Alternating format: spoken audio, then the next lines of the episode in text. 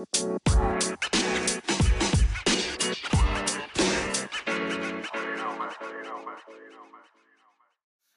I'm picking up where the Bible left off because that's why that's my safe spot. That's my safety zone, right? I think I learned that one. Kevin James reference. Anyway, when Gallio was the proconsul of Achaia, the Jews of Corinth made a united attack on Paul and brought him to the place of judgment. Here's our next verse. Uh, they brought them to the place of judgment. Thankfully, Maddie just came from verse 9 and 10. Thankfully, Maddie just came from verses 9 and 10, where she said this the promises of God are mysterious and beautiful. And so, in that, verse 9 10, here's what the Lord said to Paul He said, You will not be harmed. That's kind of interesting, right? Because all of a sudden, the very next thing that's happening is there's a united front, there's a united attack on this, uh, on this man, on this man, Paul. And so here's what happens next. here's what's next. Read it with me. This man is persuading the people, this is the Jews bringing the united attack, to worship God in ways contrary to the law. And just as Paul was about to speak, Gallio, which is the proconsul, he's the Roman governor of the day, he said to them, the Jews, the united front attacking Jews, if you Jews were making a complaint about a misdemeanor or some serious crime, dot, dot, dot. And for that reason alone, I'm out. I'm out. So I'm out. That's sheer insanity. I'm out. I think it's an insult that you wouldn't offer us part of the bigger picture. I'm out. All right, Carmen, I'm not going to invest in your schminkles. I'm out. So I'm out. I don't want to be in the sushi business, so I'm out. This muffins were good. I'm out. That's my favorite one. The muffins are good, so I'm out. Now, actually, here's what happened.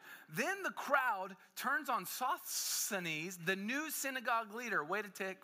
Where's the old synagogue leader? He's being baptized. The, the old synagogue leader is rolling with Paul through the baptismal. So there's this new guy in town named Sosthenes. And Sosthenes is the new synagogue leader, and they beat him in front of the proconsul. Now, I'm sure that Sosthenes is ticked, absolutely ticked. And he probably felt like some bad characters from last week were rounded up and brought in. And so Sosthenes was like, oh,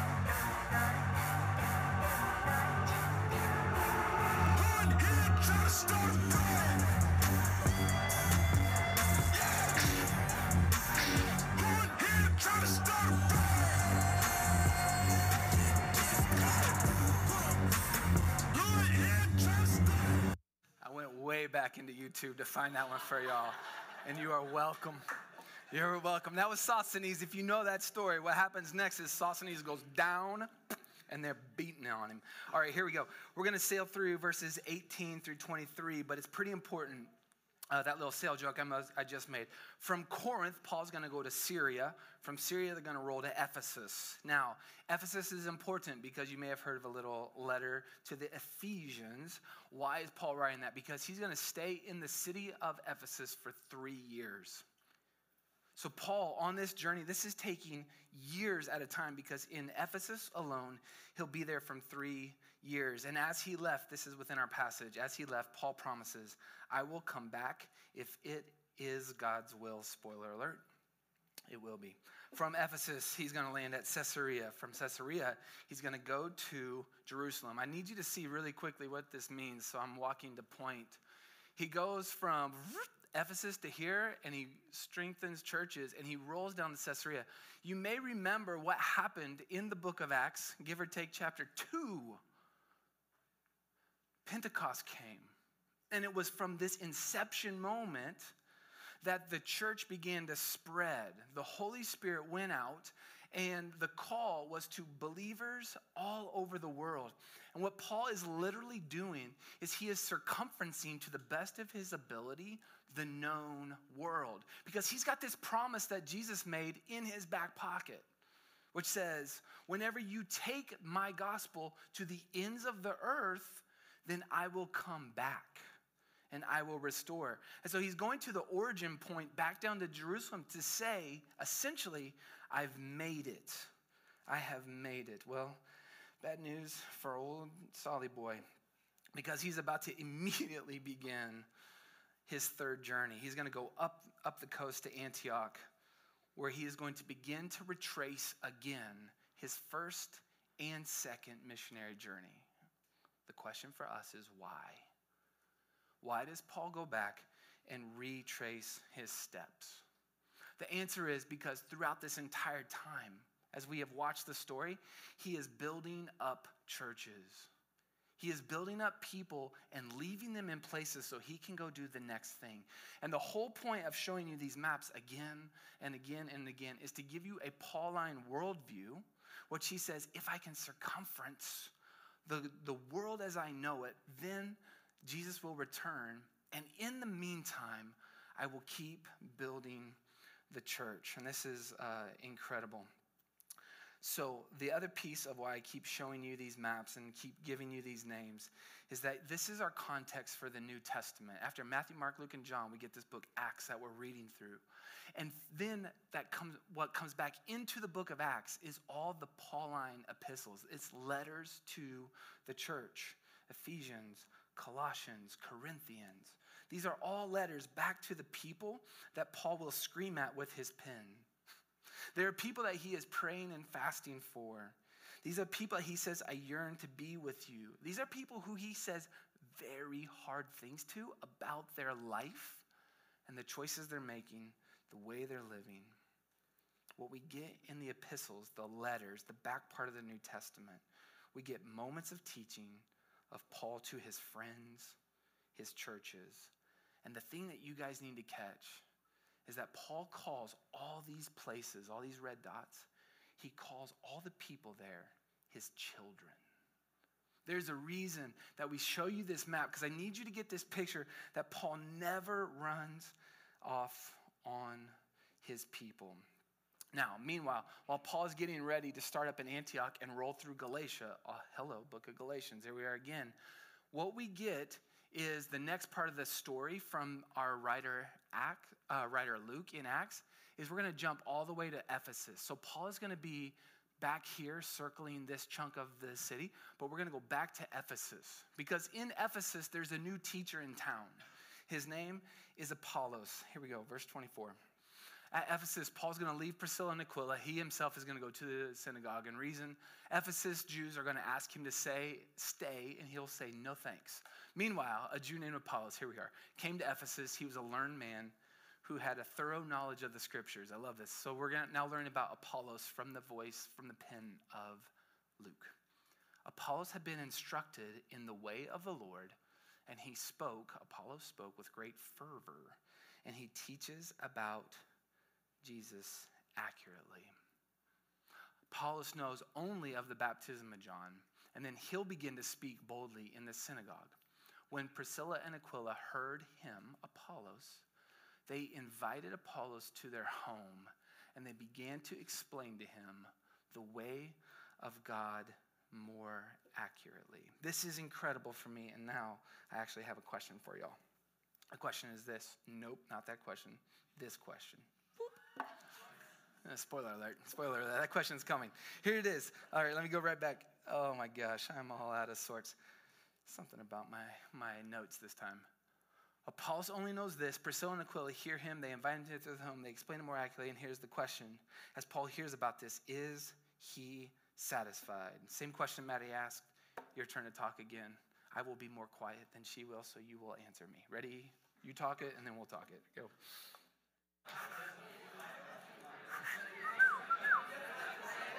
Oh my. High fives in the back. All right, here we go.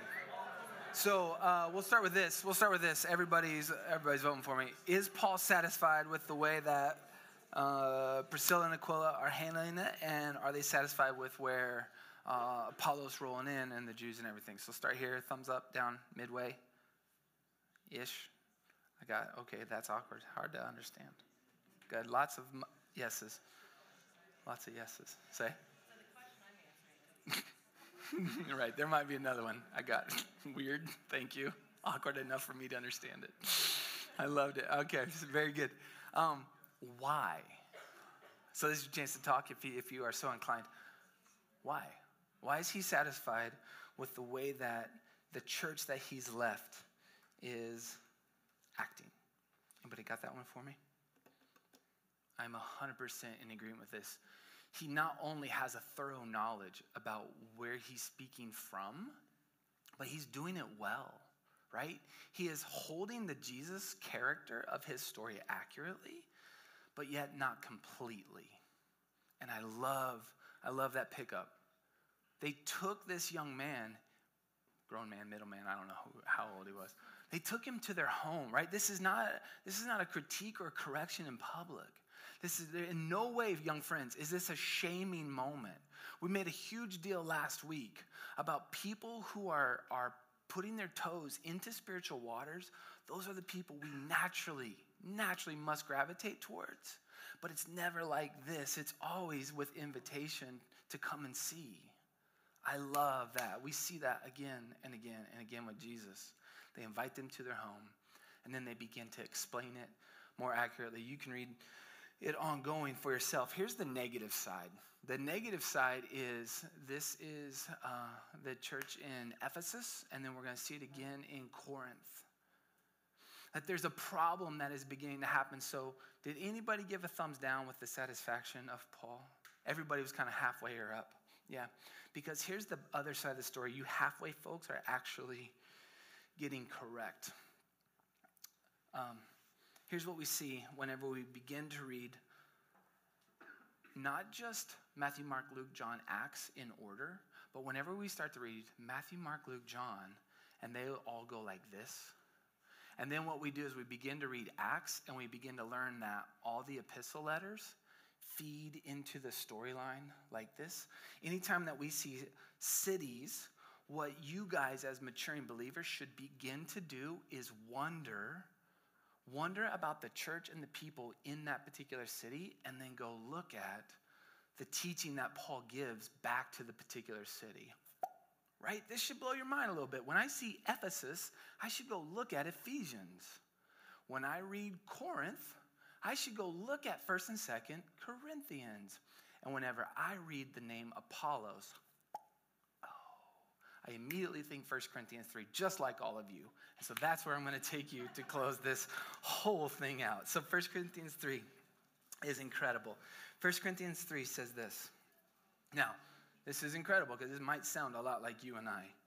Um, in the Ephesian church, in the Corinthian church, Paul begins to get frustrated. See, the church is going to begin to look and sound like the culture of the day in each ancient city, there's a natural tendency to identify with a particular speaker. In ancient cities, not today, but in ancient cities, to identify with a particular speaker or philosopher who would then attract the most students or disciples. And so competition began to spring up among the leaders, teachers, philosophers of the day.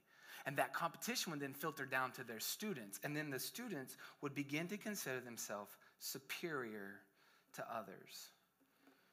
And the Corinthian church had this similar outlook to the Ephesians church. And they began to apply that to Paul and Apollos. And their attachment of the followers of Paul would begin to separate themselves from followers of Apollos. Guys, this is a cancer in the church, and it's called spiritual elitism. Whenever I follow the correct pastor or the correct leader, who is able to read the Word of God correctly and feed it to me, then we have what 1 Corinthians 3 says milk, not solid food. For you were not ready for it yet. This is Paul writing, and he says to his church there, You are still not ready. You are still worldly. For since there is jealousy and quarreling among you, you're acting like humans. Now, immediately, when you guys hear that word jealousy, and you've been in our sermons here through the book of Acts, you know that the number one thing that breaks down the church and Paul's getting thrown into jail, the riots, if you will, is jealousy at the numbers. And Paul hates this. He says, I am giving you milk, not meat. Now, this is a Lent joke if I've ever heard it. And so we will get that in very quickly. My better question is this What are the distinctives? What's the difference between milk and meat? What is the difference between milk and meat? And so I'll give you a chance to talk about that, and then I'll talk to you. Ready to go? All right, here we go. I'm ready for it. Big ending. Get us to the end. This is, uh, Maddie was like thumping the pulpit, so I'm, I'm out of time already. So, what? That's Bible thumping. All right, here we go. What are the distinctives? Start in the middle. What is, what's a distinctive of solid food Christian? A meat eater, if you will. okay, maybe even have to chew it. It's something that I know what I'm eating, right? Like I'm actually wrestling with this, and I can't just take a bite and swallow it. Love that. It's good.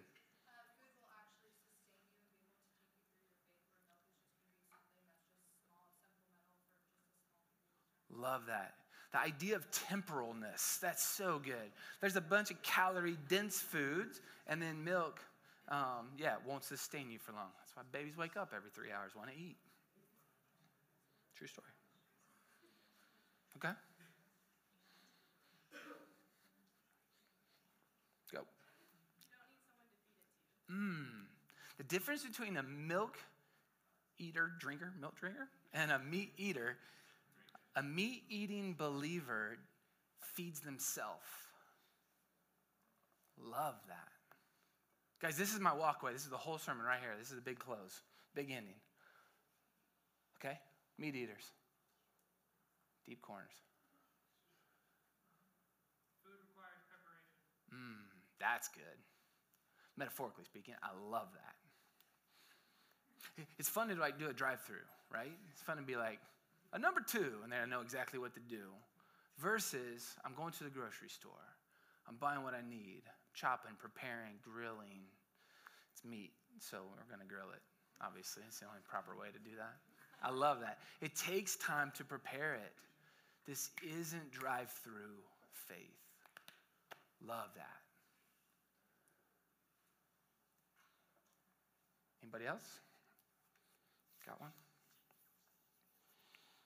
Love it. Here's what 1 Corinthians 3 continues to say. This is Paul talking to his people. He says, I plant seed, Apollos will water it, but God is making it grow. This is an incredible, let me go back because I just, I love 1 Corinthians 3 so much.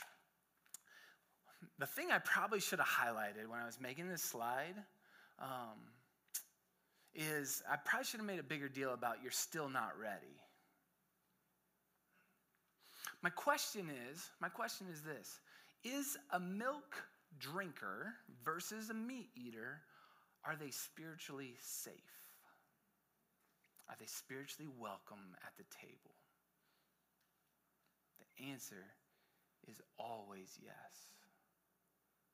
My young friends, whenever we are on campus, whenever we are in our homes over break, whenever we're with our roommates who aren't here tonight, whenever we are with anyone and we have people who are starting to press to the boundaries of spirituality, who are starting to ask the questions that require faith, we are bringing them to the table.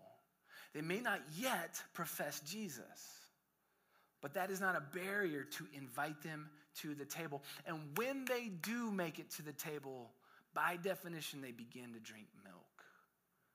Which means the expectations and the maturity that I have grown as a 39 year old is not placed over anyone else. Because all of a sudden, I am giving someone else a level that he or she cannot live up to, but he or she must grow into.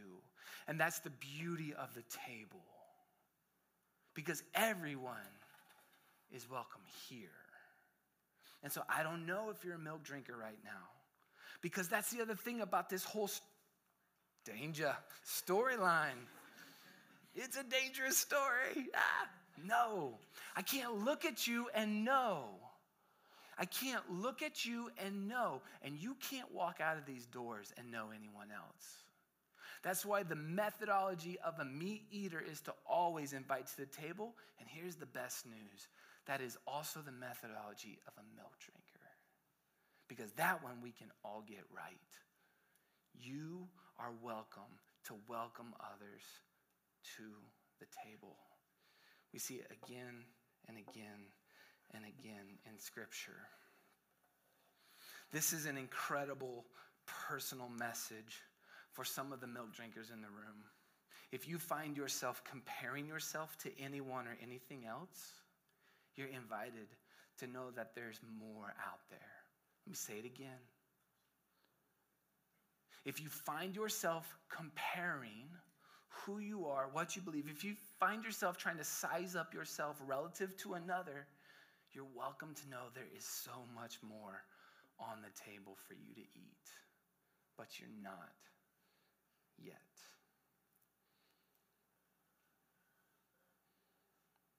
As soon as CSF puts itself higher than Chi Alpha, as soon as we set our, ourselves apart and better than Cru, as soon as navigators is step down in attendance, therefore we feel a little bit better. As soon as your church looks at another church who professes belief in Jesus, and you put your nose classically up into the air like this, you, my young friends, are on the danger zone of being a milk drinker. And here's the beauty you're safe, and your salvation is okay, but you're not quite ready for meat. Here's what we need to be inviting people to again and again and again. The idea that Christ was a man, a person who moved in our world, that he then brought a truth that he lived out that you and I could not. And now, because of his life, death, resurrection, he sends his spirit for you and I to walk differently in this community today. Those are the roots of a meat eating Christian. And so people are all around the table, and our work is to keep inviting them in. Man, I get pumped up about that one. I'm walking Kirkwood today. I meet Mike.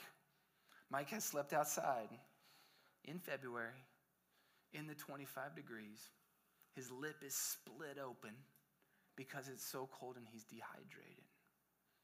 It is the most simple thing in the world for me to look at him in the eye, and that is the beginning of inviting him to the table.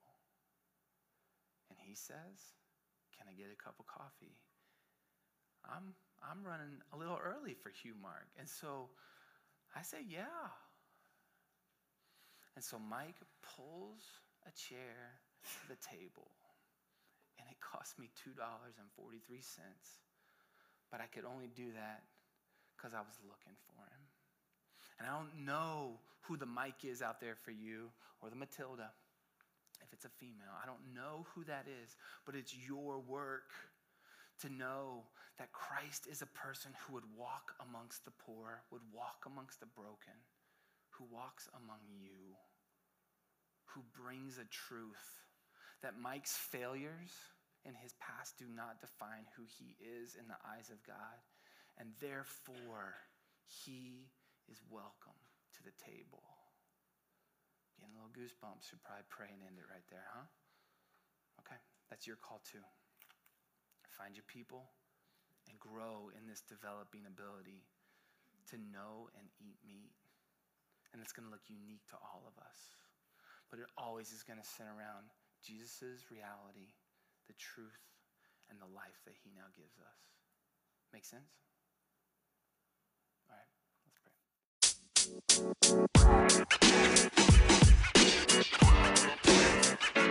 You know,